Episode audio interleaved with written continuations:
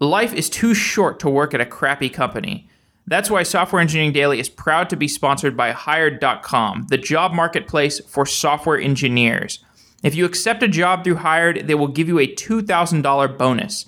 But as an extra bonus to our listeners, you can get an additional $2,000. That's $4,000 total if you sign up by going to softwareengineeringdaily.com and using the link on the right side of the page to sign up. Hired.com will set you up with five great companies for interviews. These are companies like Stripe, Facebook, Uber, companies you would actually want to work for, where you can go and learn the cutting edge of software engineering. Go to softwareengineeringdaily.com, click on the banner on the right, and try out hired.com.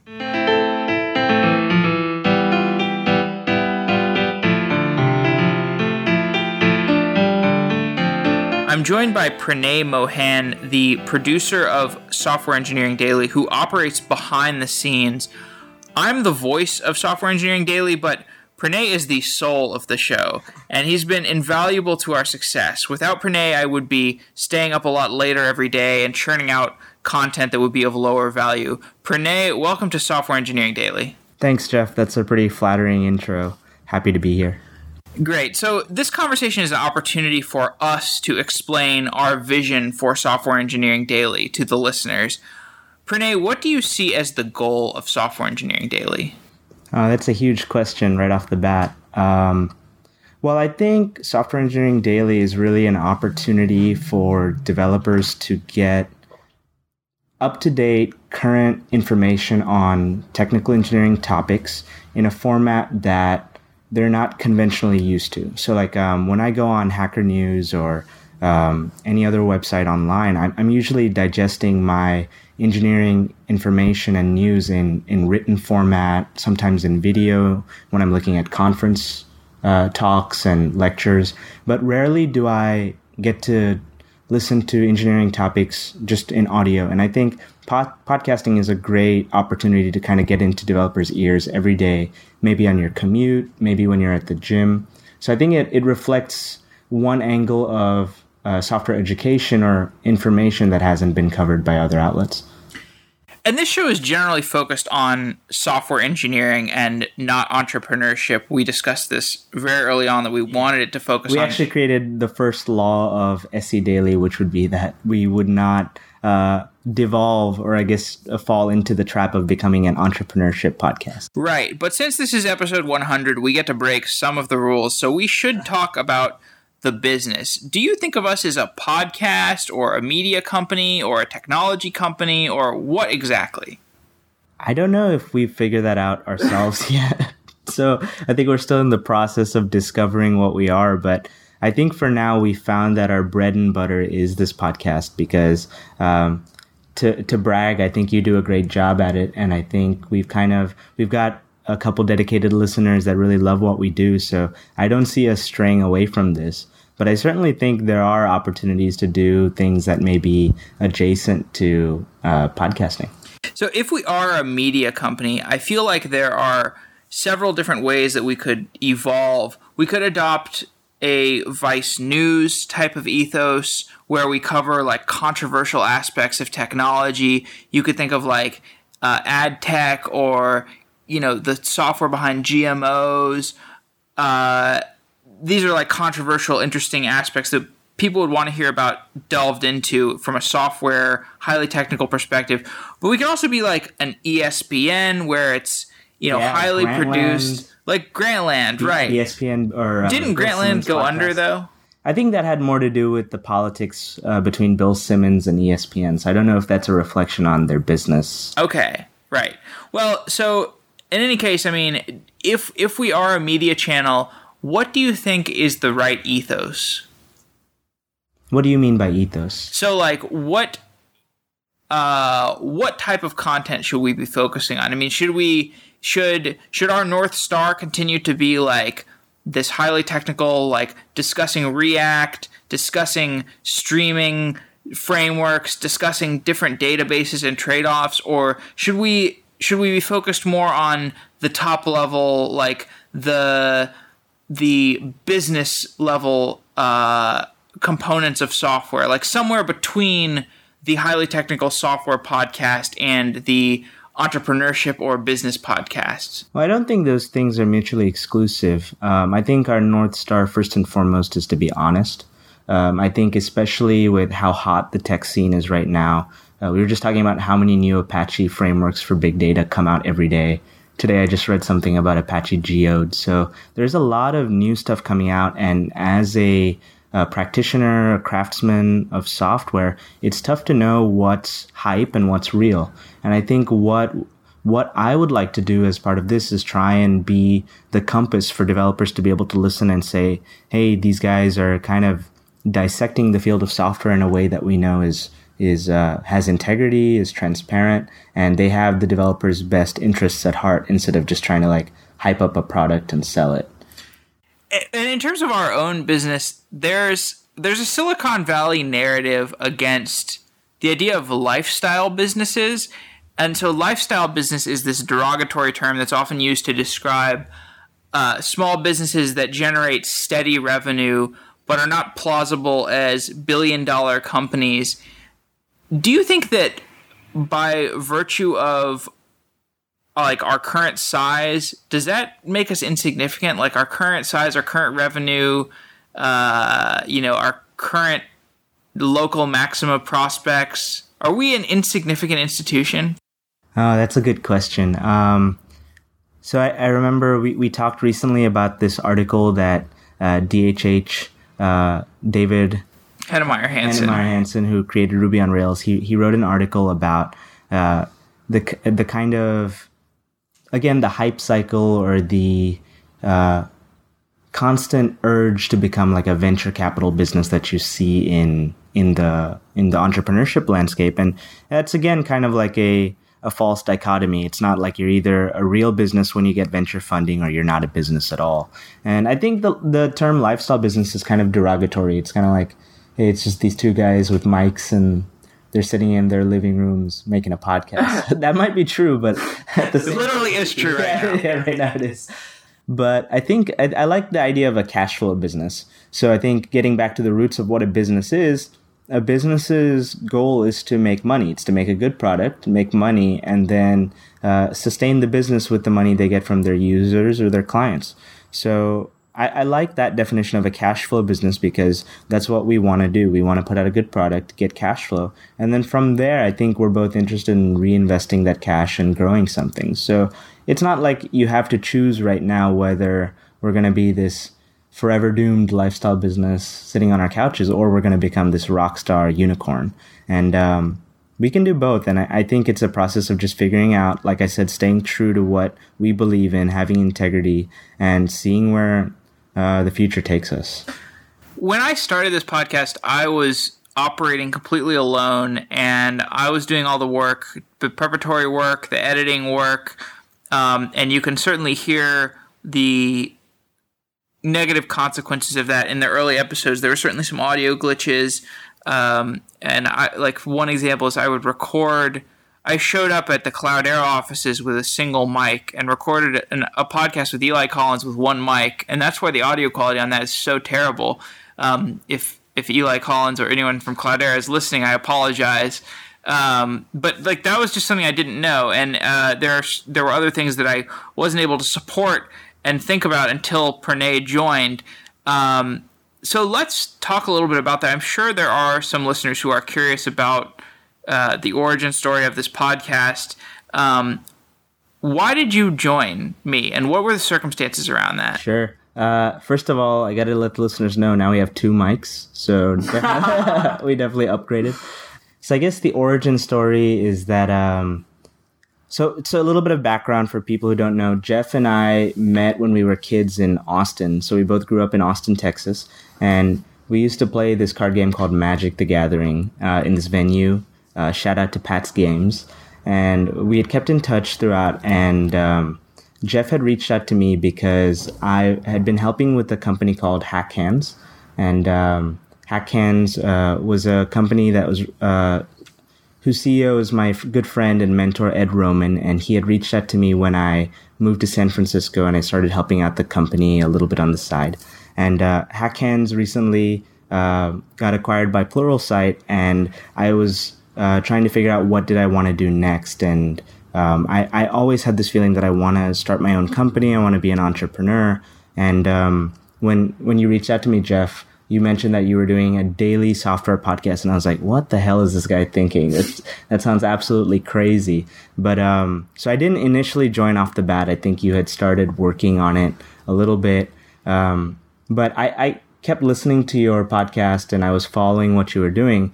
And one day you had released the Matei Zaharia interview with Apache on Apache Spark, and that was a subject I'd been reading about a lot, and I wanted to learn more about Spark. So I listened to the podcast, and I I absolutely loved it. Like I was on a lunch break, and I just powered through it in an hour, and I was like, this is really awesome. Like I went from knowing nothing about Spark to within an hour having a really good grasp of what Spark was, why it was necessary for this data engineering ecosystem, and the fact that you could get an awesome uh, developer like Matei and uh, talk to him, and they got some really cool secrets, like not really secrets, but I guess ideas on Spark. I was convinced that this was something that was lacking.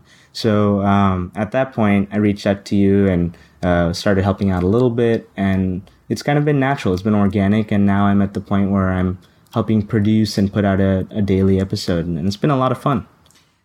Tell the listeners a bit about your background. What did you study? Uh, sure. So I actually have an atypical background. I studied chemical engineering in college, and um, I really didn't know why I studied chemical engineering. I had always loved chemistry um, during high school as a kid. I think it comes from this idea that you can take completely disparate elements and somehow fuse or combine them into a completely new product or molecule. And I just assumed that, okay, cool, chemistry is cool, engineering sounds cool, boom, chemical engineering, it'll be a fun topic.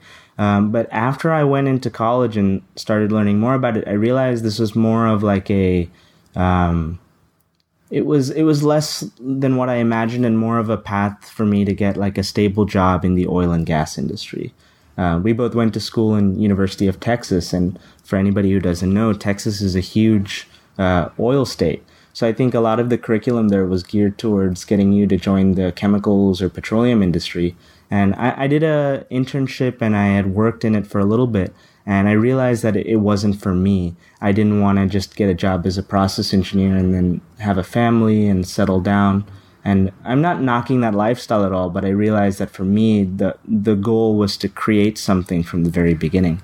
So that's what kind of compelled me to start learning how to uh, develop, how to program.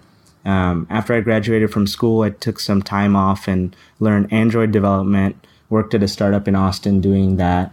And um, due to some per- personal circumstances, I decided to leave Austin and move out to San Francisco.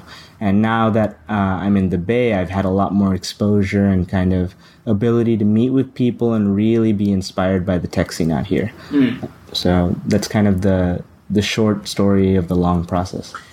Yeah. So speaking of that, somewhat. I mean, it sounds like you have a somewhat soured college experience. Maybe I don't want to put too many words in your mouth. Oh no, we're going here. We're going here. I want to go here. So you know, for listeners who don't know, like you know, I in several episodes I've mentioned kind of my own criticisms of college, um, particularly through the lens of coding boot camps, which I feel are much more efficient with, or can be much more efficient with how they allocate students' time. So Pranay and I have this ongoing debate about college versus coding boot camps. Also, every week we talk about this. Yeah, we talk about it all the time. So.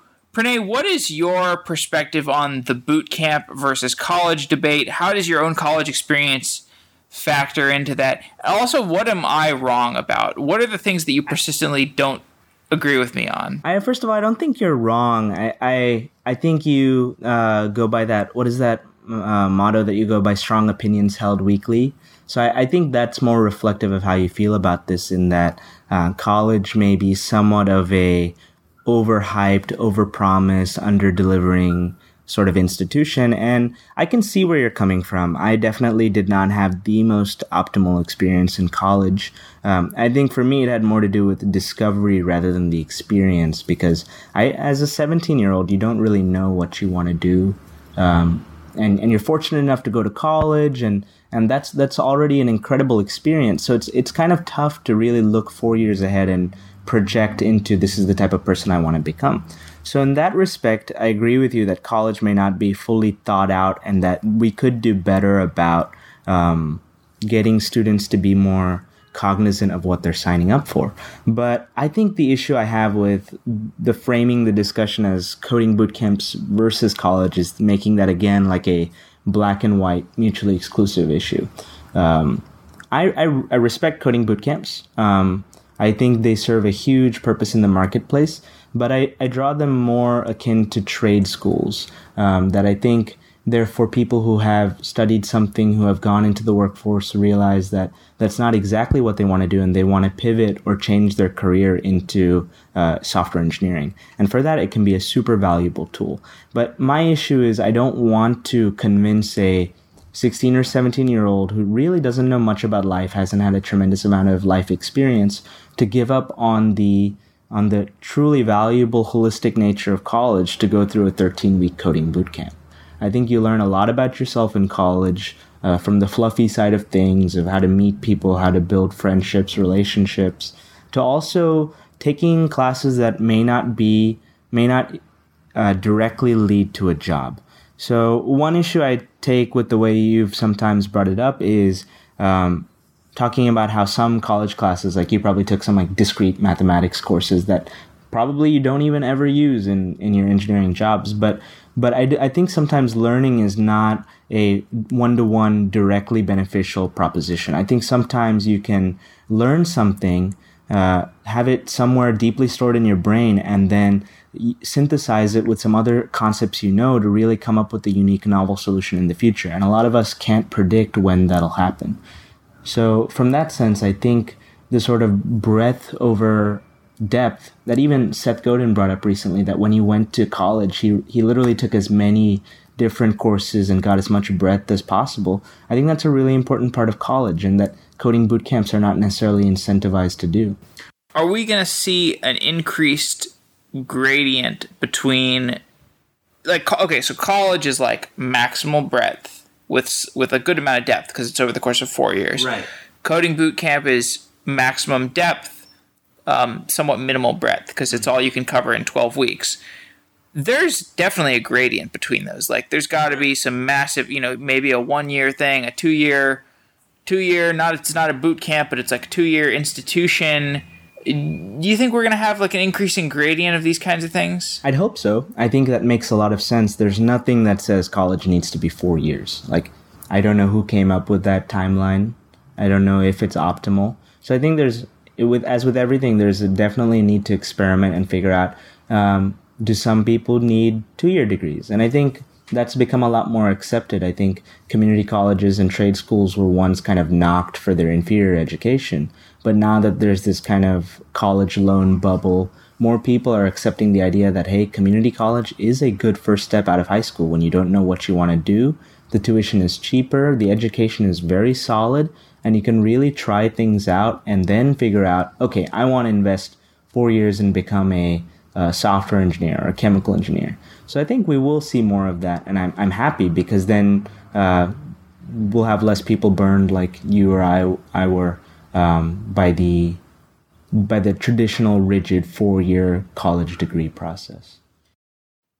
Okay, so different topic. We've started to build a fairly strong community around software engineering daily. We've got uh, you know Slack channel. Um, do you want to do shout outs to Twitter. our to our power users? Sure. I mean, shout out to shout out to Name Node. Shout out to shout out to Shrinify. Um, to Ivan. Ivan um, there are a couple others, and I don't want to miss you guys. Yeah. You guys have all been super awesome. Yes. So yeah, I mean, let's like the the the Slack channel. By the way, for any listeners who are curious about joining, like it's pretty fun conversation like throughout the day. Kind of like it harkens back to IRC. I don't know if you were ever in an IRC room. But um, just while we're on the topic of this community thing, like I think I feel like community is tightly coupled to growth. Um, and Pranay, what do you see as the biggest problems between growing our community and growing more broadly? Mm, um, I, I, what do you mean by growing more? Like growing, like growth, like getting more listeners, getting more awareness. You know, there are there are podcasts like Serial, right, or even like A16Z. You know, A16Z. Every every person who listens to a podcast and is a tech person knows about the A16Z podcast. Uh, what is between us? What is between like what is keeping Software Engineering Daily from being a go-to podcast for software engineers that every software engineer who listens to podcasts knows about? Oh, that's a good question. Um, Serial is a great example because I, I, remember reading or listening to some podcasts where they were saying that a lot of Serial's growth uh, had to do with uh, the Serial subreddit. So like, um, I don't think the team behind Serial ever had like a uh, concerted effort to grow a community. I think it just organically started on Reddit because it was such an awesome show. And I haven't listened to Serial, so I can't speak to it directly. But um, I do understand the value of community. And recently, uh, Product Hunt pushed out a podcast channel to kind of gain uh, or grow more of that community approach to podcast. And, uh, Ryan Hoover mentioned that the community is really important because you can get a pulse on what shows people are listening to. Because if you're just a podcast and you don't have a community and you're just cranking out episodes, it's it's like a black box you're making content, which good on you. That's step one. But you got to iterate on that content and know which is what what shows are sticking, what shows are flopping, and what does your audience want. It's just like building anything else, and um, you got to get uh, feedback from your users before you know um, before you know what's going to stick. And uh, I think to answer your question about what is stopping us from growing is probably that podcasting is just such a unexplored medium it's kind of in this uh, nebulous territory of like, is audio really going to be the future? I mean, we have so much new technology coming out in in video, in uh, VR, AR. So it's like it's it's kind of like this anachronistic media format to be just listening to something. But in a way, it's it's even more endearing because you don't your attention is not divided. You can be doing something else, and you can still get really close to someone uh, someone's thoughts. So video is in somebody's eye. Podcasting is somebody is in somebody's ear or, or even their brain. So I think it's it's part of is this medium going to grow, which will uh, dictate our trajectory, and also uh, again, can we put out content that listeners like? I think it's an ongoing discussion between us as to figure out do our listeners really like the super technical episodes that we put out, or do they like the more uh, slice of life culture type episodes that border on the entrepreneurship topic. Yeah, yeah. Which uh, I I mean, certainly this episode will fall would fall into the latter camp. Um, have you learned? I mean, so you're not historic. I mean, your historical work has not been as a software engineer. You're a chemical chemical engineer. Um, you've worked at some software companies. Uh, how much have you learned? about software from listening to the show and from producing the show. Can can somebody who is just kind of like a um, has a, just a little experience from the world of software listen to the show and really get meaningful content out of it? Absolutely. Uh, to answer your first question, I've learned a ton. Um, so Jeff and I build outlines for most of the shows. Actually, almost every show we build an outline, uh, a, a, list of topics that we'd like to discuss with the guest, and um, that process has been really educational for me. Like, um, like I mentioned in that Spark episode, I learned so much, and now when I'm trying to research on another topic, I really go in deep, listen to other podcasts, watch videos, read tutorials, and I think that's huge in accelerating my growth. And I think that should extend to listeners as well.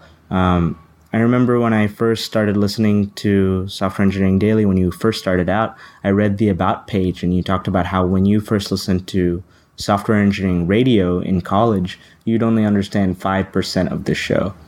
But slowly over time, as you kind of kept listening, um, synthesize the different concepts. See, I think that's a huge point to what we were talking about earlier that uh, learning is not a direct linear process. So, like, you might have listened to a show in software engineering radio about uh, Hadoop, and then the next day listen to something completely different about front end JavaScript.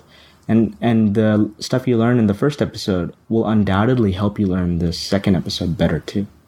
So I think software is this really unique field that is growing so rapidly that people are almost forced to specialize into one subdomain. Like, are you a front end engineer? Are you a big data engineer? Are you a data scientist?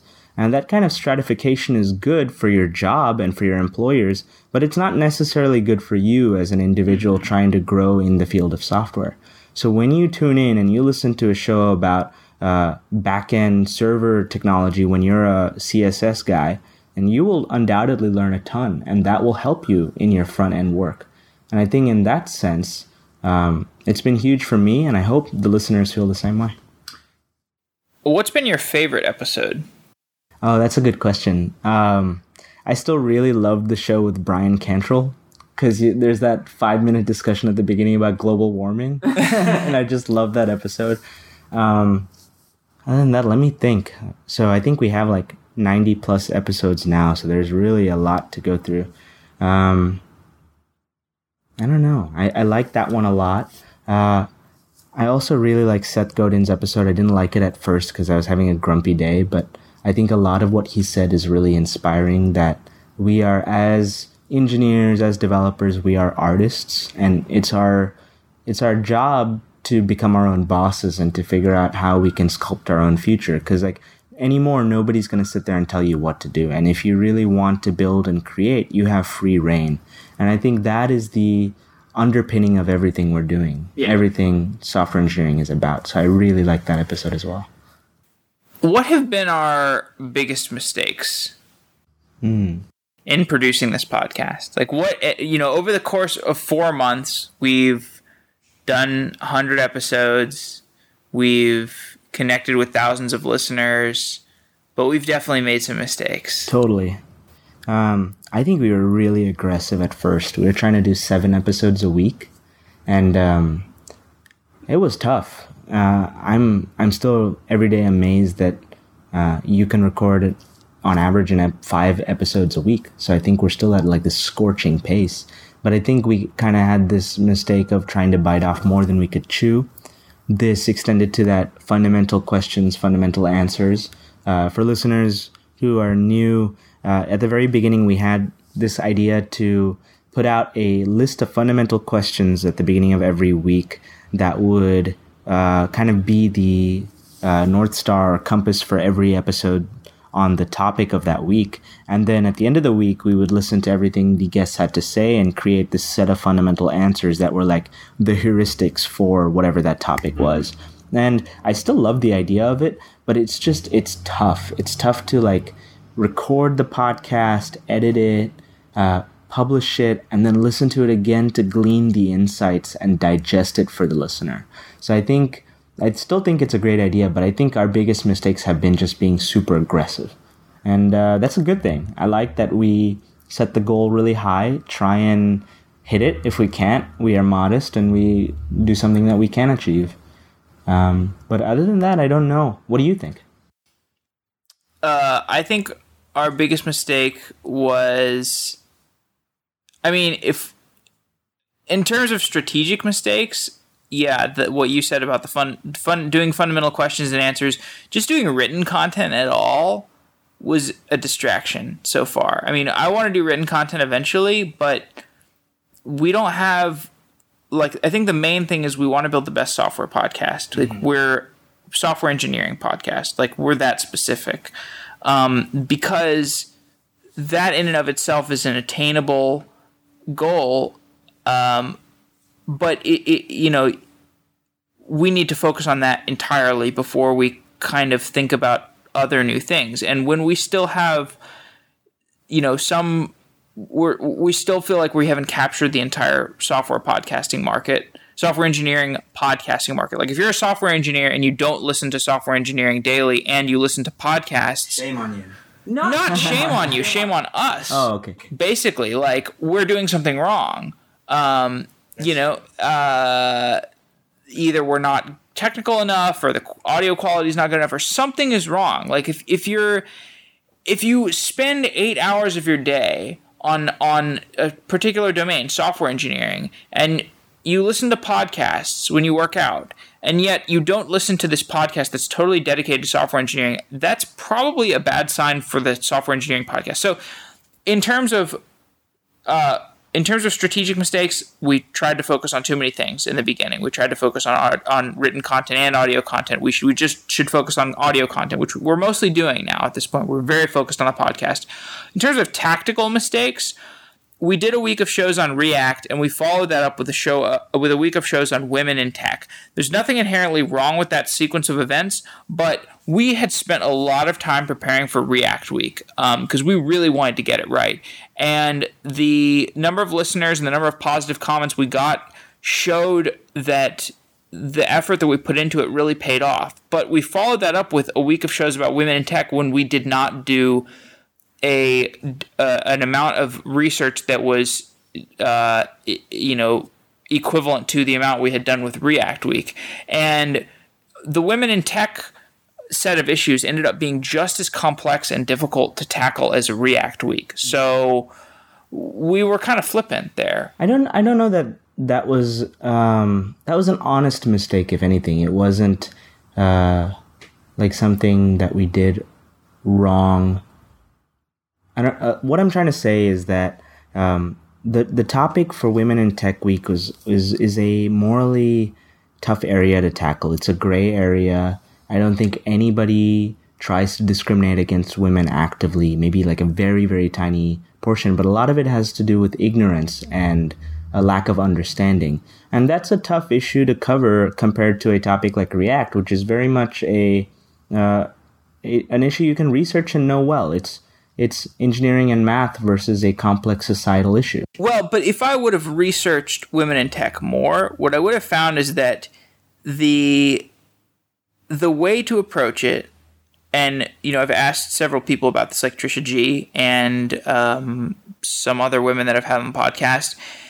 It, the way to approach it is two, it's twofold. First of all, you want to talk about their technology stuff first. You don't enter a conversation by saying, what do you think about women in tech? Because right. they don't want to just be pigeonholed as a tech a women technologist that talks about women in tech. They want to be a technologist that talks about their technology who happens to be a woman. Therefore, they can talk about women in tech as an afterthought. Mm-hmm. Um, so there's that component of it that I uh, didn't was not intuitive to me at the beginning, and I, I learned over time. Mm-hmm um, that I might have learned that through research if I would have done more research beforehand and thought more about it. Instead, I just jumped into recording episodes and didn't think about that much. There's also the side that, you know, if you look at statistics uh, and anecdotes, the the the the tech scene for women looks can look really gloomy. It can look really really awful there's all these terrible anecdotes, all these terrible statistics. And initially, like I wrote a uh, you know a, a, a, post about women in tech, and I was like, this is a bleak issue. This is terrible. Uh, you know, this is like we need the equivalent of the civil rights movement, um, suffrage, or suffrage or something, and like it is really bad. But the narrative that the that that women that I was talking to want more is not this thing that's shrouded in negativity. They want a positive, um, a positive framing. Like, yeah, this sucks, but like, um, how else are you supposed to look at a tough issue? Um, you have to be optimistic, and you have to think, as MLK said, like the moral uh, arc of justice bends towards truth. I may be butchering that quote, but I think it it reflects the fact that when you are tackling a tough issue, you have no choice but to kind of see it as an inevitable uh, future. Like you will have victory and righteousness will triumph. And I, again, I, I don't think it was your fault. I think it was your intentions were correct, but I think empathy is harder to research than model view controller architectures. so I don't necessarily blame you for getting the pulse wrong. And I think it was a good learning experience because even though our numbers may have been a little bit rocky that week, we still kind of came out of that week with a really good understanding of that this is a serious problem that women face in uh, in this industry. But there is a lot of work being done, and uh, there are a lot of really courageous women that oftentimes when they go to conferences and they talk about the issue of women in tech, it's an opportunity cost where they're not talking about what they're working on. And that often gets them dinged in the audience as, oh, look, here's another woman coming to talk about this issue when she should be talking about this technical topic. And, but that's their choice and they're making that choice to, uh, to voice this issue and to bring light to it. And I think all of this is kind of uh, cascading towards the right outcome. And it'll take time. It'll take time for the big industry giants to uh, to find the, or equalize the numbers and to make things right. But I think it's nobody nobody is fighting it in a truly negative way. I mean, would you would you agree with that? Yeah, no, I think that's I think that's spot on. Um, when we have a show that does really well what do you think is the differentiator? What tends to make our successful shows successful? Mm, I think community again is is big. Um, whenever there's a lot of uh, talk of it in our Slack forum, or sometimes I post it to Reddit, and uh, the post get a lot of, gets a lot of upvotes. That's a good indicator of that this topic is being received well. Okay, but like the content, like I'm talking about uh, when we do an actual show. Aside from all the business marketing tech. Yeah, and it's popular. What is what are the the hallmarks of a good show? That's tough to say. Um, I think obviously uh, a good guest, somebody who speaks really clearly and well and uh, is on a, is covering an interesting topic. But I think it's oftentimes when the topic is very relevant. Like, um, for example, Functional Programming Week did really well. And I think that's because we're on this cusp of this functional renaissance where more people are rediscovering functional languages like Haskell, Erlang, um, and and that kind of relevancy is really important because that's what listeners want to hear about. They've been kind of noticing it pop up, and then we're just at the right place at the right time. Um, I think also some topics you cover really well. I think on some days you do the show really well, and that often dictates how well the show does. But yeah, yeah, I, I, don't, I don't think it's easy for us to tell. We don't have good enough metrics to be able to know why a show was a dud or why a show did well. Yeah, I think that's a good point.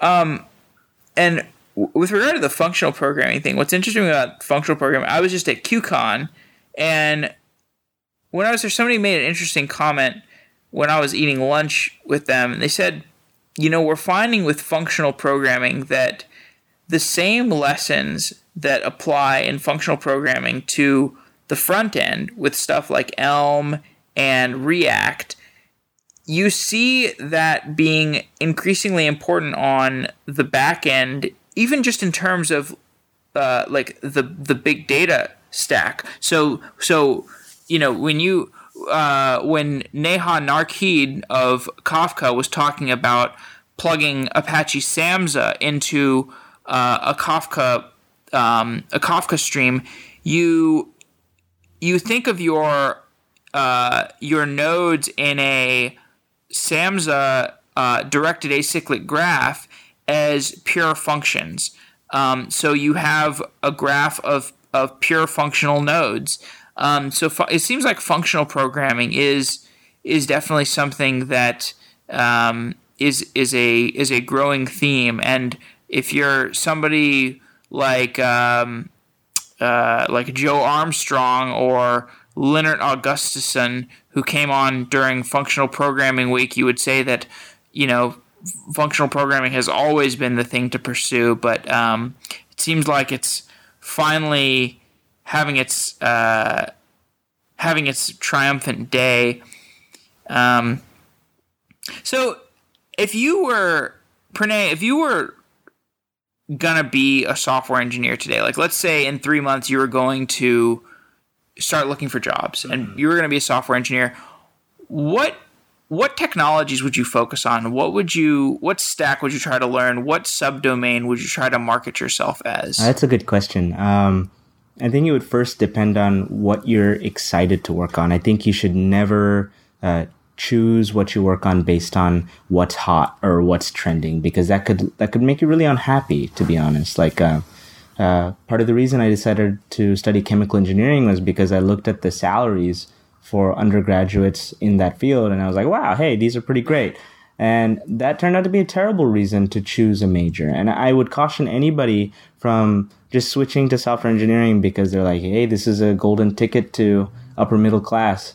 Um, I would want you to, I mean, obviously, if you want to uh, do well for yourself, software engineering is a great choice, but I would caution you to kind of figure out what your underlying motivations are. Do you want to build?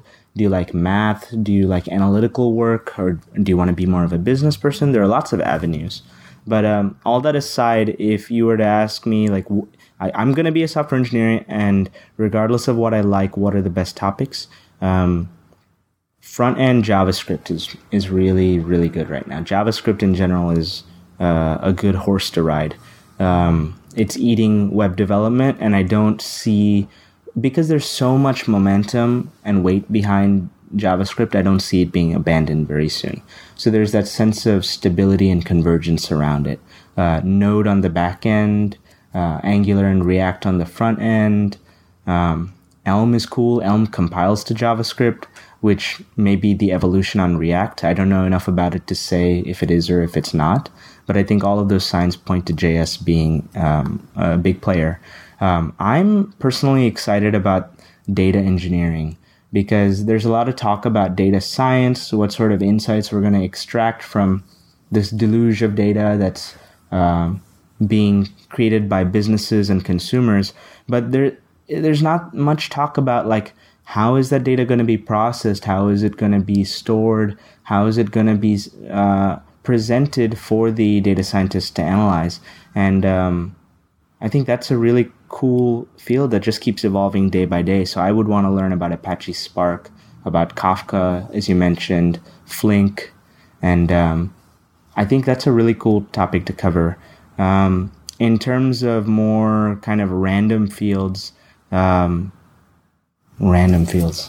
What did I get myself into? Um, functional programming is really cool. I know there's like a subset of people. Like I thought that interview with um, uh, on Jane Street was really cool mm-hmm. because I had not heard of OCaml. Yeah. And yeah. I think that's a really cool language and it, it has a really core constituency of people that love it. So functional programming again is a good topic. Yeah. Yeah. What about you? I'm, I'm interested to hear because you've been interacting with all these guests. Um, yeah. Yeah. Uh, Remember you said recently Java on the back end, and I, I kind of disagree with that. I think Java is.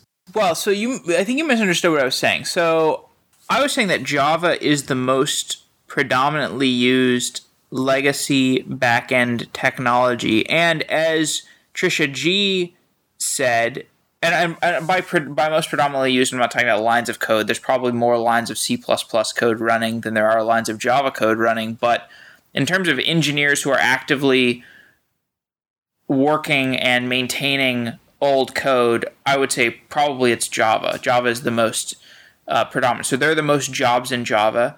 And um, but framed from a new college grad or somebody just getting into oh, software yeah. engineering, would you tell them to learn Java? No, no, God, no, no, God, no, no way. What about for Android development? Sure, yeah, for Android development, sure, but I wouldn't. I wouldn't. Yeah, enterprise Java is not very fun. Yeah, I mean, the for people who want to know more about a you know a good perspective on modern Java, definitely listen to the Trisha Gee episode. She had a lot of good things to say about current modern Java. Um, my when I think about Java, I just think of development that is not very fun. Um, I have not like I I've developed a lot of Java applications and it has not been very fun. Um, I've developed several jo- I've developed several JavaScript applications and several Ruby on Rails applications. I've had a lot of fun with that. Meteor, Meteor's a lot of fun. Um, so fun is a very subjective metric. Um, uh, but yeah, I mean, uh, yeah, I, I, would tell people to learn to learn JavaScript. Certainly, if the, if I was telling them the back end or and front end technology to learn, yeah, I would I would say JavaScript also. Um, that's the technology I would go after, and and um, and React. Like React is the I think I think a bet on React at this point, like from a developer standpoint, is like making a bet on iOS when the right when the iPhone right, and it's like making a bet on Apple. It's like making a bet on Facebook when you bet on React. Yeah, they've thrown so much weight behind React and React Native. I'm interested to see where that goes. Do you think React is going to be like an OS? That's a leading question. Yeah, you you know I do. I do. I definitely do. I definitely. I think. I think there's going to be. I mean, it's not like React is going to be an operating system. I think that they'll like. Is it is the ecosystem going to be really like? Well, I think Facebook is building its own sandbox to play in because, you know, we saw with Facebook Home and Facebook, uh, whatever their phone was called, the Facebook One or something um, FB1. I can't remember. Do you remember what that phone was called when they came out as the Facebook phone? Like, didn't sell any copies. Um, Fire. No, I mean, yeah, we could also talk about the the Amazon phone, but it's like this. It's it's like the same thing. Like w- when you try to build on the Android ecosystem, it's really dangerous. Uh, tough, and and Android is fragmented. From my experience, uh, from working on Android, it's really tough to manage. You have all these different uh, screen sizes, these different hardware manufacturers, and it's really tough to get a consistent experience to the end user. Yeah, and so um, you know, you see people like Xiaomi. Xiaomi, you know, forked forked Android. You see people like um, uh, what is it? What's that billion dollar company? The the billion dollar uh, Android fork. Um, uh, the name escapes me right now. Um, CyanogenMod. Cyanogen, you see CyanogenMod but it's like, why would you build on Android? Why wouldn't you just make your own operating system? And I think Facebook is just going to do that. They're going to make a JavaScript based operating system. Um, maybe WebAssembly speeds it up to what it to what it needs to be sped up to. Um, maybe some listener is going to tell me that's uh, a terrible hypothesis. Anytime you make a prediction, you're opening yeah. a can of worms. But um, I mean, I just see JavaScript getting fast enough to build an entire operating system around. Like, if Java is fast enough to build an op- entire operating system around, why not JavaScript? So, um, yeah, and then Facebook would have its own sandbox to play in. And there is certainly a price point between the uh, extremely cheap Android phones and the extremely expensive Apple phones, uh, Facebook has a great opportunity right now to insert itself between those two price points. Whereas right now, Xiaomi is trying to insert itself between those two price points and hit up developing markets. And uh, I think Facebook has a much stronger brand and a much stronger design sensibility uh, than than Xiaomi can can hope to achieve. Maybe that's a very Western centric view, but um, anyway, we got off on a pretty big tangent there. Um, yeah, so React. Big fan of React. Anyway, and I don't know if there are any listeners that are like still with us because maybe they're just like, why aren't you guys discussing software engineering? This is discussing software podcasting. We will be back to our regularly scheduled programming, uh, you know, shortly. But I guess to to close off, I mean, Pranay, is there anything you would like to ask me about the show, or are there any things you would like to tell our listeners? I mean, you you're the producer of the show. I want to give you, I want this this closing moment to to be an opportunity for you to uh, exact your own verbal uh, affectation on the podcast. I don't know what that means, man. um, no, I just uh, a big thank you to everybody who listens. Um, this is really fun to work on, and uh, every time somebody emails us or tweets at us saying they've gotten some value, they've enjoyed it, and they're really um, grateful for this, it makes us happy. It makes us motivated and want to keep working. So thank you to everybody that's been kind and said nice things. Uh, it means more than uh, you can imagine.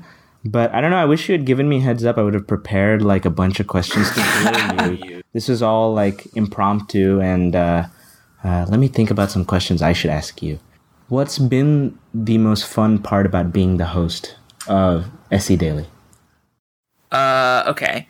The most fun part is the fact that I get to call up people that are experts in the field and learn from them.